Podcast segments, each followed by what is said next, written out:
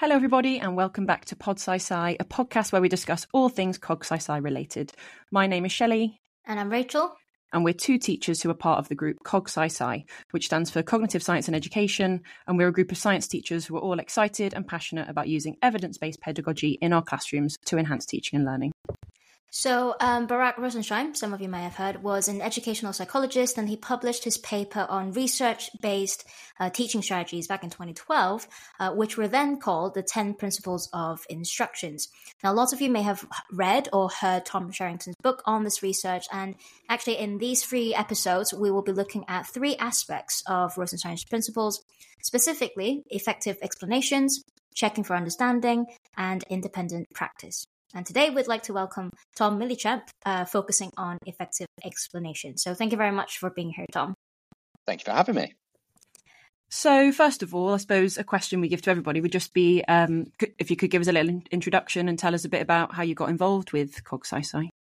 Yeah, of course. Um, so I'm Tom Millichamp. I'm a lead practitioner at Holly Lodge High School in Sandwell, um, which is near Birmingham.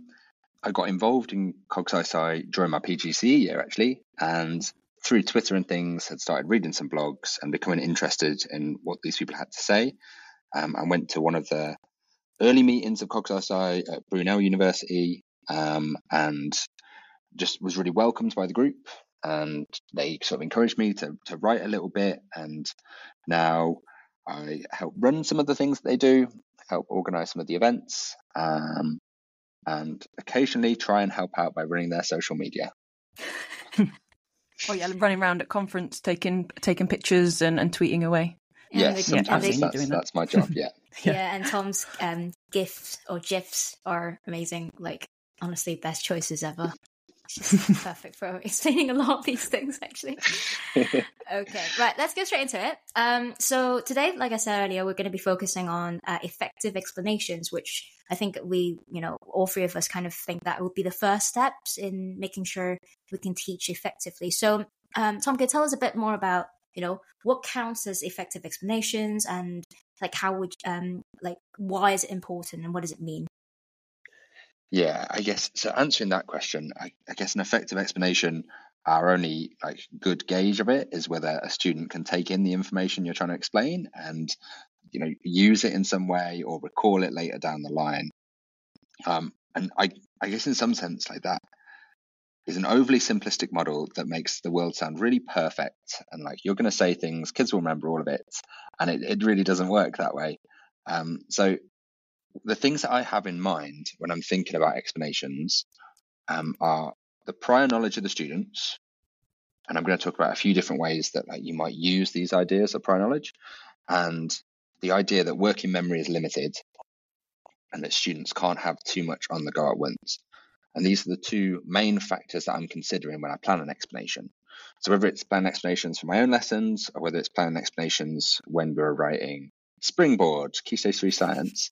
Um, and I do wonder how many times I'll get to say that today. Um, but both of those places, I've been using these two kind of lenses to view my explanations through. Um, so would now be a good time to like go through what I'm thinking in each one of those chunks, do you think?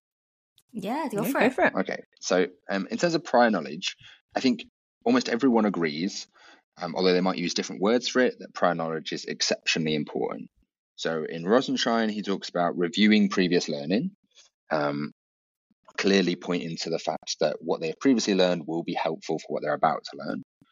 If you look at maybe someone like Ausubel's work, who, who doesn't um, doesn't talk about schemas and things, but really appreciates the fact that what is already in students' heads is key to what they can learn in the future.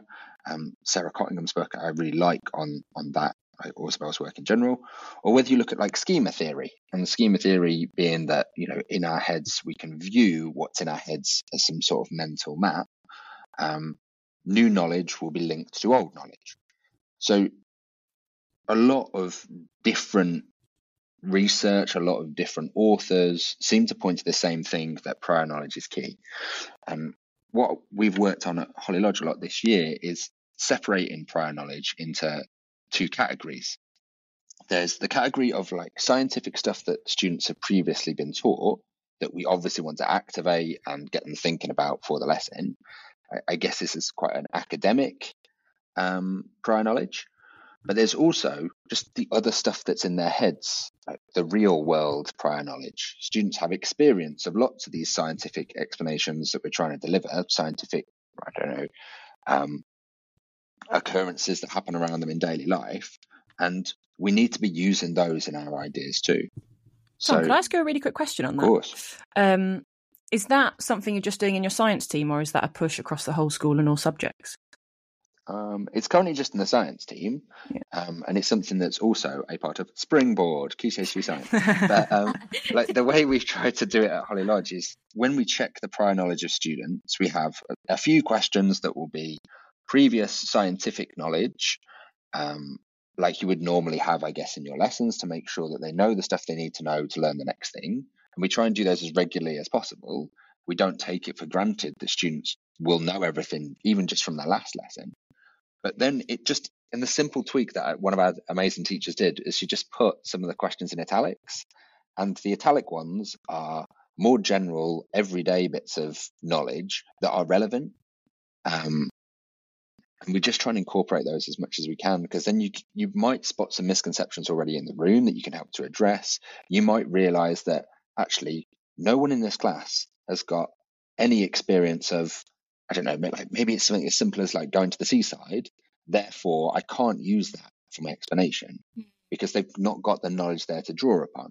So just checking that in both forms has been really important and helps us to to write more effective explanations, because the explanations link much more clearly and strongly with what is currently in their head. Um, we don't want any of the ideas that we are trying to get across to be independent islands within their brain, because it's just a recipe for disaster, I think. Yeah. Um, I think that sounds similar to what we've done. So we're doing a big curriculum development piece at the moment, um, and it's starting in year seven and nine and building up. And all our curriculum documentation that we've got um, has a column of like what's the prior knowledge, whether it be Key Stage Two or Key Stage Three, whatever came before, obviously. Um, and yeah, when I've been, because we have booklets, when I've been writing the booklets for that, I have found it so much easier to write a clear explanation, knowing exactly what I'm expecting students to know, or what I what I should check they definitely know. It's been really, really helpful to have that. Yeah, absolutely. Um, and I think there's probably a lot that just implicitly we take for granted that they know. Mm-hmm. Yeah. Um, that, that is outside of the bounds of the national curriculum. You know, if it is looking at uh, like the human body, Um, do they really understand that like they are made of bones, and you know, can they point to some of them? Like, do they believe some of that stuff from the off? Particularly when we get to abstract ideas in science, um, we we want to be sure that students have the ability to think in the abstract, and if it's like year nine, that they have the abstract idea of an atom and understand what it really means to be able to build from it, because otherwise we're just building from nothing and we don't get anywhere, and, and misconceptions just ensue left, right and center. Um, mm-hmm. And I guess that's my the main my main lens is that I'm really trying to link their everyday experience of science with the scientific explanations that we're trying to give. Therefore, I want to check in their heads that these two things mash together essentially, and that they they don't build life experience as just one separate entity in their brain, and then scientific explanations as a separate entity, and they never meet. Because my concern is that in the gap, often that's where misconceptions flourish, because students are like, well, I see this in everyday life, but Sir said this, therefore I'm going to like combine these ideas together in, in a weird and unusual way. Um, have a, a favorite example of that, but it doesn't work so well on a podcast, but it's that students have got like they fully accept that the earth, like most students fully accept the earth as a sphere, mm. but from their lived experience they look around and go, it looks pretty flat here, mm. and they also look and go, there is a sky. So they can take these three things that like we would happily teach them, like, yeah, it's pretty flat around here, yeah, the earth is a sphere, yes, there's definitely a sky, and they combine it together to go, well, therefore the earth is a sphere with a like a chunk, nice flat chunk cut off the top of it. I live on the flat bit, and the sky is the remainder of the sphere that would have been there from what I cut off. Whoa. And it's like a really interesting misconception where you see that students have managed to fit together three facts, either from their lives or from your teaching, and they've come up with something weird because the links that, you know, teachers have made there haven't been clear enough that, oh, well, the sphere is a really, really big sphere. And if you've got a really, really big sphere, it's going to look pretty flat. And just that little tweak to the explanation there might help to stop this misconception from ensuing. And I always, yeah. I just think that is such a, like, as an expert, you look at that misconception and go, that is utterly mad. How could you think that? But for a novice, that, that student's thinking, well, this makes total sense. I've ticked all the boxes, sphere, flat, sky, done. That's and, an like, interesting they're not, they're not wrong for doing that. That's um, quite an interesting example of yeah, how that is really good. Yeah. yeah, yeah. So I think it's a really, really good lens to view explanations through. Is, you know, sitting in a lesson, whether you're a leader or whether you're just observing anyone, try and sit in there as a novice and think, what is it that I could misconstrue about this explanation? Because that's the thing we as science teachers probably find the most hard, is because we are experts. Um, and throughout all of this that I'm going to talk about, that the separation between novices and experts is it's like a hidden factor that mm-hmm. we're not trying to explain any of these ideas to experts in science. We're trying to explain them to novices, and therefore the explanations are slightly different than if I was to explain to you what the mitochondria does, or mm. you know, trying to explain to you what forces are. They need to be aimed at novices and draw in the prior knowledge from slightly different places a lot of the time. Mm. So then, because I suppose what you're talking about now is like the bit uh, when it's when you're scripting, I suppose, isn't it? When you're planning your lesson, thinking about the explanation you're going to give.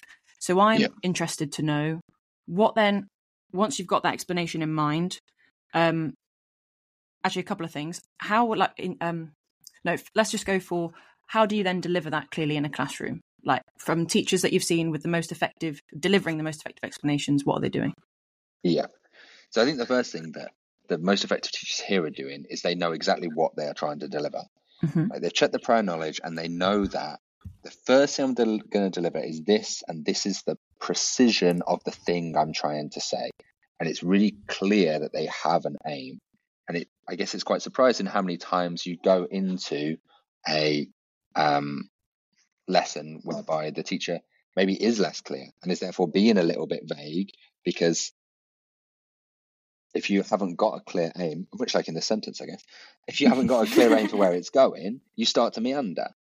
Um, and that's, that's one of the big things straight away, is just know in in this, this is where I'm aiming. This is what I'm trying to get to. Then planning the shortest route to get there. Um, and you can see in lots of the teachers' explanations, and the best teachers that we've got, they've clearly chunked up their explanation to get from A to B in the simplest possible route, with chunks that are manageable. Mm. We're just going one step at a time so that we're not overloading students. We're going, let's start on the firm foundations of your prior knowledge and let's go one step further. What's the logical consequence of this? And then go one more. Um, and it, it's that level of like attention to detail about what a chunk is that I feel makes the biggest difference. Anything that is an implicit step, the best teachers have planned for and they've made it explicit. And whether that's an implicit steps in calculations, like doing unit conversions, or whether it's implicit steps in like huge biological processes, where we sometimes we forget to say, you know, we just take it for granted that students know that respiration leads to energy. You know, making it really explicit that these links exist, I think, is important. Then, Check. what I go on, no, sorry. Go on.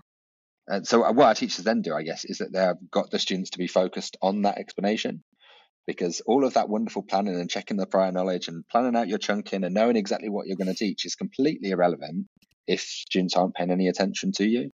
Mm-hmm. Um, and I know lots of schools have got their different ways of doing this, and I don't, we probably don't have a clear picture here of exactly what that looks like. We, we're not a school that does slam or star or any of those things, but I think we're all pretty agreed that we want students to not be doing other things whilst we're explaining stuff for the most part. Um, so we're trying to manage students' attention during that explanation. Um, and that, I, I guess, I, I know that people sometimes have a problem with that. And I can see sometimes why, because as an adult, that's quite jarring sometimes to be told, you know, you've got to look exactly here and things. However, if you manage it in the right way and, you know, you're doing it with the warmth that our teachers do it, students are excited to learn this stuff. And we're just like harnessing their um, enjoyment and curiosity about the subject and just helping them see that they can get better if they're looking at the right things at the right time. So we want them to be looking at stuff that they find interesting. So in these explanations, our staff are trying to start from places that are really concrete and from ideas that students understand and have seen before, therefore can, can build from that point. Um, so, you know, I, I know in Adam Boxer's science book, he talks about starting from the concrete and moving to the abstract and going from familiar to unfamiliar as these directions of travel. We try and embody that in our explanations, in that rather than explaining changes of state by saying, his, we go from solids to liquids to gases, well, let's give an example first. And maybe we pick the most obvious example of all, and we pick water because it's their everyday experience. And then we go one level more deep, like, or interesting or deeper. And we look at gold, for instance, before we go to the abstract nature of, well, let's just apply this to everything. Let's say all solids can melt into liquids and all liquids can turn into gases. And missing those steps and starting with the abstract instead and just apply, just saying solids, liquids, gases, I think misses a lot for students. And they start to form like scientific understanding separately of their everyday experience because we're not explicitly forcing that link. Um, so so then, those, I think, are the big things for me. Yeah. And then just on a very practical level, and Rach, maybe you can pitch in here as well, maybe it'd be useful to just discuss, like, on a really practical level, what are each of us doing when we are explaining something? So, for example, um, I, and we spoke to Adam Boxer in, in our last episode about, I think I mentioned, uh, we mentioned his research ed video where it was dual, dual coding for teachers who can't draw, and how from yeah. that mm. I started using a graphics tablet, and I have like the P D F of my booklet on there, but I'm always swiping to the side, blank canvas. I'm drawing things from the beginning. I'm modelling the way I think about things, for example. Um, Rach, you, you said you use a visualizer. So yeah, how, how do you use that I, to explain I live, stuff? Like I, I live by my visualizer. Like I cannot not have my visualizer, like basically. So I think a lot of times is because the other thing that came to mind was uh, split attention.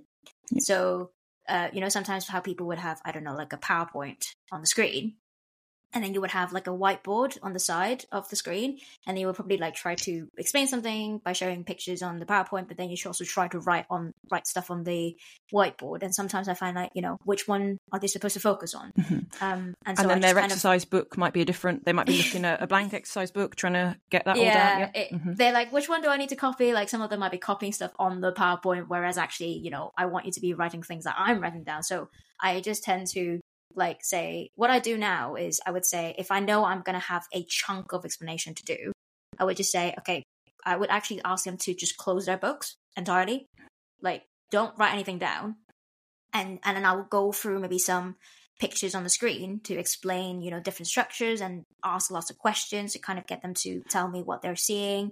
And, and are you of... drawing them like you do on your wonderful YouTube channel? Oh, I would channel. do that later on. Like if I okay. have to show microscopic images of, let's say, blood vessels, Fine. for yeah. example, like I want to show them, okay, look, this is an artery, this is a vein. What's similar? What's similar between them, or what's different between them, and elicit those things from what they could see, and like, you know, linking to, can you see your veins on your wrist and that kind of stuff.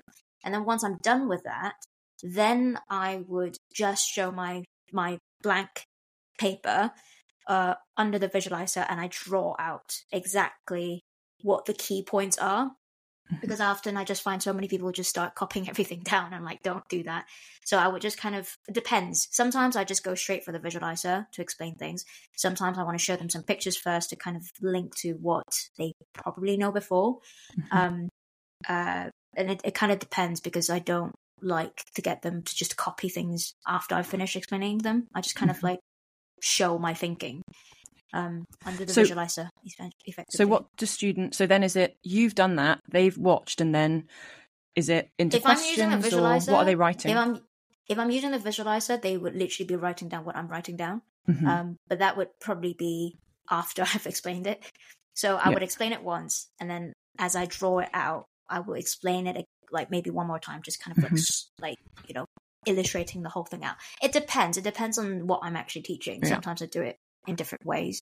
Um, so yeah, like for example, if I'm teaching photosynthesis and respiration in A-level, which literally goes through the entire thing, um, from glycolysis, what happens to glucose, I would literally go, I would explain it step by step for them to follow, because mm-hmm. otherwise there's just no other way to do it in yeah. my point of view. So chunking was really important. I think that also links to what Tom was mentioning, the, because you mentioned two things right earlier. You said um, two major things that you follow, which is prior knowledge, which is absolutely essential, and then working memory is limited. Yeah. What's the second thing? So I'm guessing the chunking bit is absolutely essential, kind of linking to that concept of, you know, working memory is limited, so let's do it one step at a time. Yeah. I think there's one place that we probably expand on that, and I've been working on a lot this year, is that given that working memory is limited, just chunking up your explanation isn't the only thing that you can do to to help with that, I guess. It's that you want them, having experienced an explanation that's been chunked up, you want them to then do a little bit of thinking mm-hmm. and process that information to try and do a little bit of encoding or turn it into long-term memory or whatever you want to call it, so that they're able to do the next bit. Because mm-hmm. otherwise, if you just deliver chunk after chunk after chunk after chunk, then by the fifth, sixth, seventh, eighth, ninth chunk, the limitations of working memory are still working against you. Like, mm. we need to get it shifted to the students doing the thinking. So after we've delivered an explanation, and you know, here we've got a whole bunch of staff that do things different ways. We've got, um, we tend to start with like big images on the slides, and we, we're fortunate to have like big T V screens that can show this. So you can see the like the wonders of nature and all of those amazing things we want to show. Then we've got a whole bunch of staff who are visualizer people, and probably do like Pratesh Raishura does, of like plan their explanation on the left-hand page and give your explanation on the right-hand page, so that you've got all of your notes there to help you, but you look like an absolute wizard in front of the class, which is nice. And it takes that principle that, Shelley, you said about starting from a blank page and building up in that sense. And it's, it's really powerful for that, I think. We've got some people who are one-note people as well here. And you know, we don't have a say really in in what staff find the best for them to do. Um, mm. We have some staff um, who, for because they were dyspraxic and like found just writing neatly to a class really tricky, they did want to use PowerPoint, and they manipulated PowerPoint to make it work so that mm. you know the, the labels would transition in at the right time and things like yeah. that. So um, we don't really mind, provided it fits the more like overarching principle of control the flow of the information so that students aren't overloaded. And once they've had like a chunk's worth of stuff, we make sure they do a bit of rehearsal with it. So um, it was Joe Castellino's blog on rehearsal that really got me thinking that it's such a powerful and underused phase of a lesson, I guess, that before you check that they've understood it, they need to have a chance to go and understand it, because they're not necessarily encoding things whilst listening to your explanation. Like, they need to go away and do some actual thinking. So we have a stage of rehearsal where sometimes it's like jotting note jotting something down, like with maybe a structured activity. Um we've stolen it from Teach Like a Champion, to be honest. We've stolen the idea of stop and jot and used it for our own purposes, and it's nothing like stop and jot was initially intended really, but it's this just moment of them being able to consolidate what you've just said. So sometimes it's a blank page in a booklet with absolutely no guidance, and they you'll encourage them to take a couple of notes afterwards, not yeah. during the explanation. Or it's an activity that might be, you know, maybe a matching activity in year seven, just because you're just trying to make sure that they've done a little bit of the thinking, and it shouldn't be hard because you yeah. just explained it. Um, It, it links quite a lot, I think, to like check for listening things that people do, because I think they're really powerful as a form of rehearsal as well. Um, and just giving our staff like an armory of these types of activities that they can, or, or techniques that they can use to have a go through these. Um, they're what I've, what I've noticed, just allow people to, allow students to, to take it in and, and Like, I, I really like the word assimilation. I just think, A, it's a great word, but when that's used, like in, in the stuff of like Ausubel talks about it, that you have to assimilate new knowledge with your old knowledge, we've got to just provide a little bit of time for students to actually do that. Um, and that's what I, for us this little that. sneaky rehearsal stage is about. Yeah, that's so that's actually something I've been working on with my booklets that I've been making. So I always have like an explanation, and I put high quality notes in there so they can use them down the line. And then I was sort of before I was kind of jumping into like little uh, quick check activities or independent practice. But I just know like what I've now put in and was, which is working really well is a section which I just, I just call it like, I think transform is the name I've gone for now. And it will be like, Uh, take what we've talked about and put it in a table or put it in a mind map or like yeah. make some notes or, and it's just, just sit for a couple of minutes and think about what we've done. So yeah. I love that just you're like, doing that as well. Just mm-hmm. like organize. And it's nice that you yeah. said like those techniques of like mind mapping or, you know, flow diagrams or whatever it is, just put in some order yeah. onto the new ideas that you just put in their head, I think can be really powerful. Mm-hmm. Um, Yeah, and actually yeah. that links onto um, something called graphic organizers, which um, you guys probably have heard of before as well. Anyways, it's like mind map would be an example of graphic organizers. Um, but the concept of how I can't remember exactly who the person was who kind of did the research, but it's the idea of how our memory works uh, visually and spatially. So I heard this, I first heard about this from uh, a talk. I think it was a research home back in COVID times by um, Ollie Cavioli. Um, and he talks about how uh, memory is organized as visually and spatially. So the fact that's like, say, for example, when you're explaining something, you would use hand gestures, right? You would say, oh, on this side, you would talk about this, but then on the other hand, you would do that. So it's the concept of actually, without realizing it, you will probably group things into different bits of the space around you. And that's kind of what a mind map does. So actually, you know, that's really nice because the it kind of relies on the students being able to kind of process the information for themselves. They build their own mind maps. They kind of put things in a particular organized way by themselves, and it will actually help kind of build into their long-term memory spatially, yeah. Um, yeah. which is which is a really good thing to do. Because and the other thing is, um, you talked about assimilation and rehearsal. So I'm thinking things like hinge questions would be quite good. Is that kind of I know you've I've heard yeah, that I, like many I, years yeah, ago. Yeah, I guess. But, um, I, I guess I think that's just the next step along is that you can only do a hinge question or a check for understanding after they've been given the opportunity to understand it, mm, you know, and, okay. and I think that comes in maybe in that moment. I know okay. you've got a future episode where you're talking about check for understanding. And Perfect. So, you know, I think, they, yeah, little plug there. Um, but, but that that's that fits after this is that you just need to ensure that students have done some, they've done some thinking with it. Mm. You know, they, they, you've managed their attention, you've tried to break it all down into small steps, you've tried to start from a blank page and start with concrete examples and go from familiar to unfamiliar and take into account their prior knowledge and do all of this stuff. But they do need to have done some thinking because it's it's not just on you.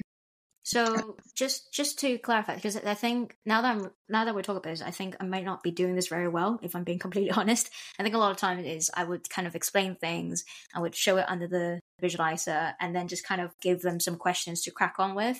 So would that, am I right in thinking that if, let's say, we went through something under the visualizer and I explained it, and I'd say that they could then spend two minutes time with the person next to them, kind of take turns in explaining what we just talked about with each other, uh, given that they're doing it properly, obviously. Yeah, you think you have to um, structure that quite well, yeah. Yeah, yeah. So th- would that count as rehearsal? Would that count as sort of...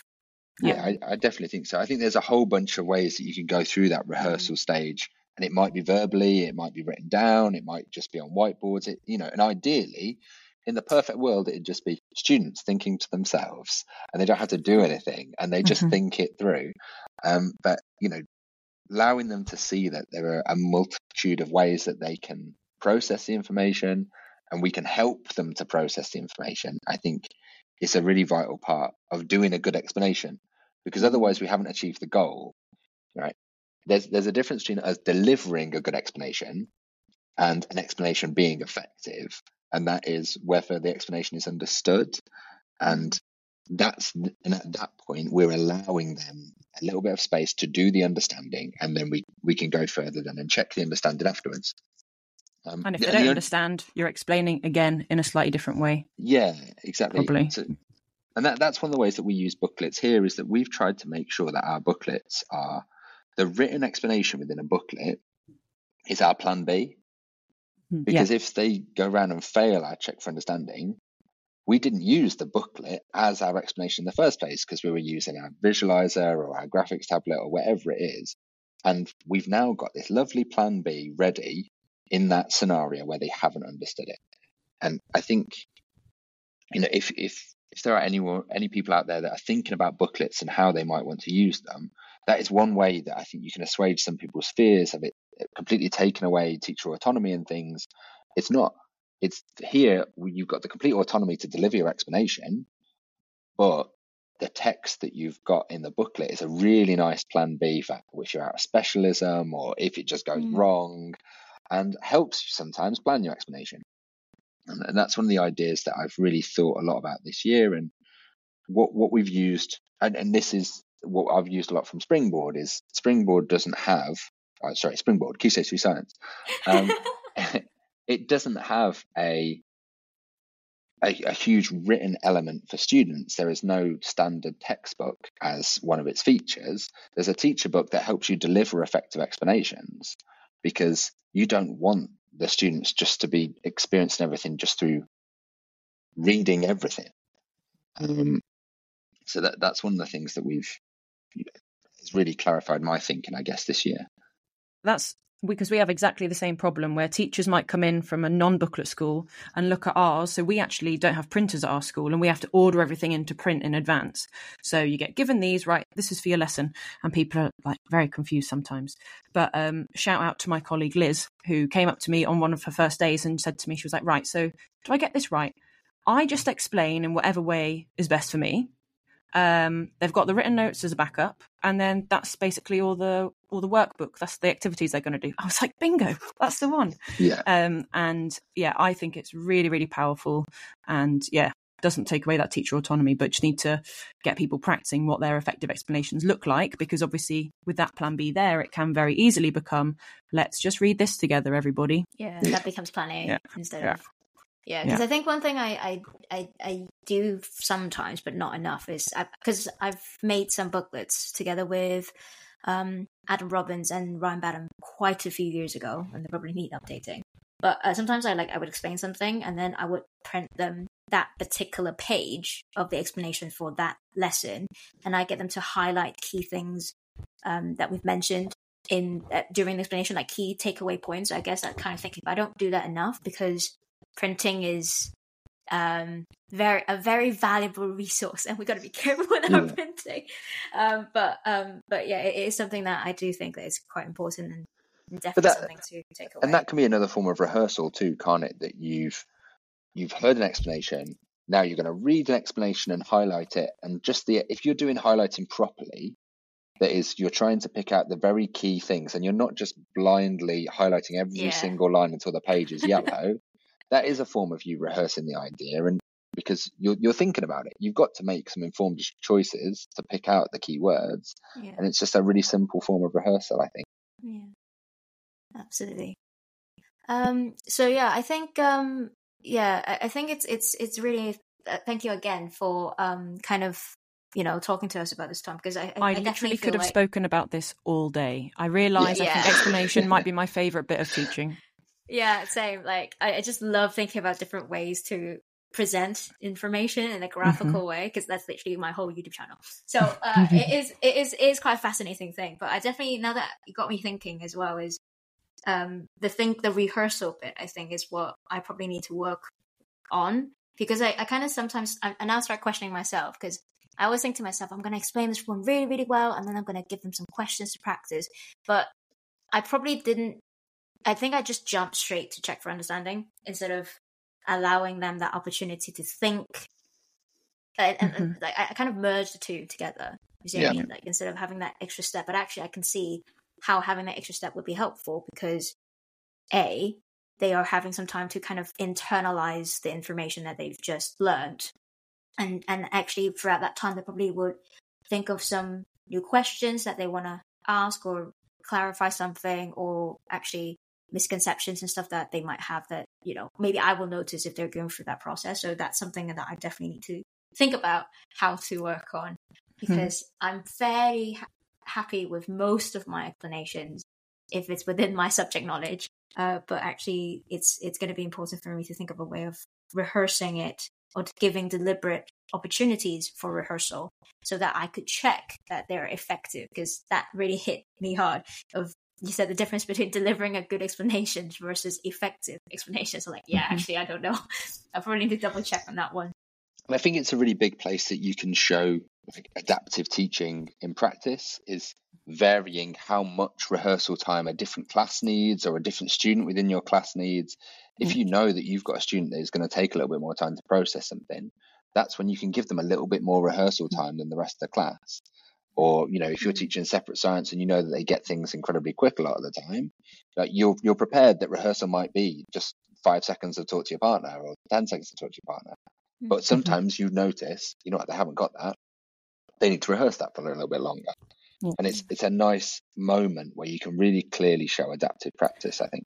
I think that's a really good point as well. So my booklets where I've, you know, I have my explanation, then I'll say transform, and there's like a blank space for something to happen in the booklet. I've been challenged on that before as like, well, what about the students who can't just do that from scratch? And, you know, I have to say, well, that's where I know I'm on my graphics tablet. I'll, I will be with that class. I'm like, right, let's do a table together. Yeah. Have a few seconds on it by yourself, and then, or I might fill in the gaps. And it, for every class, it looks different.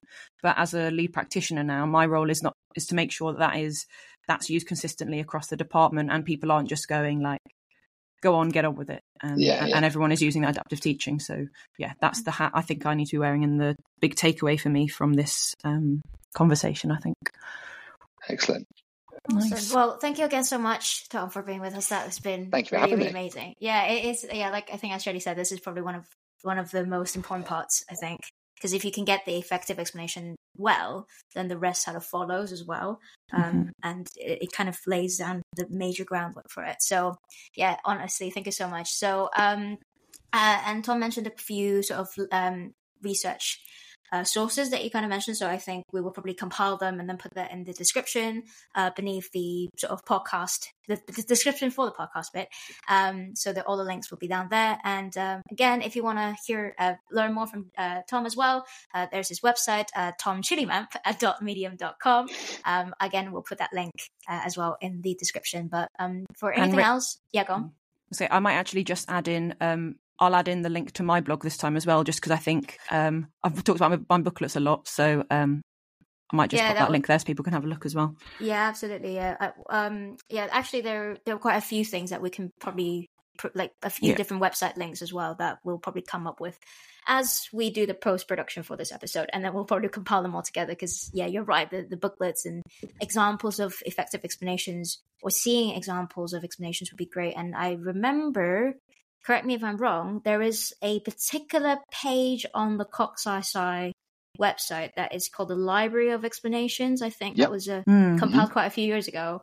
Um, and it's it's been a long time since I checked on that one. But yeah, we'll definitely put that in as well because um, it's just examples of effective explanations by lots of different teachers within the community um, or sharing good practice. So I think that would be a really good way of, you know, modeling examples for effective explanations. Uh, that would be Absolutely. Quite nice to to do. So yeah, if you want to uh, hear more about all of this, then please, like I said, ch- uh, check out Tom's uh, website and check out Shelley's booklets, um, uh, or go on to CogSciSci, um, the CogSciSci website uh, to look at the Library of Explanations, and all the links in the description below. So yeah, thank you again, um, and I think we'll wrap this up. Thank you so much. Thanks, Tom, Thanks for, very much for having me. Coming after a long, a long term, and happy half term when it comes finally for you. Thank yeah, you very much. Lovely to speak to you both. Yeah, it's great. Right. Bye bye. See ya. Bye bye.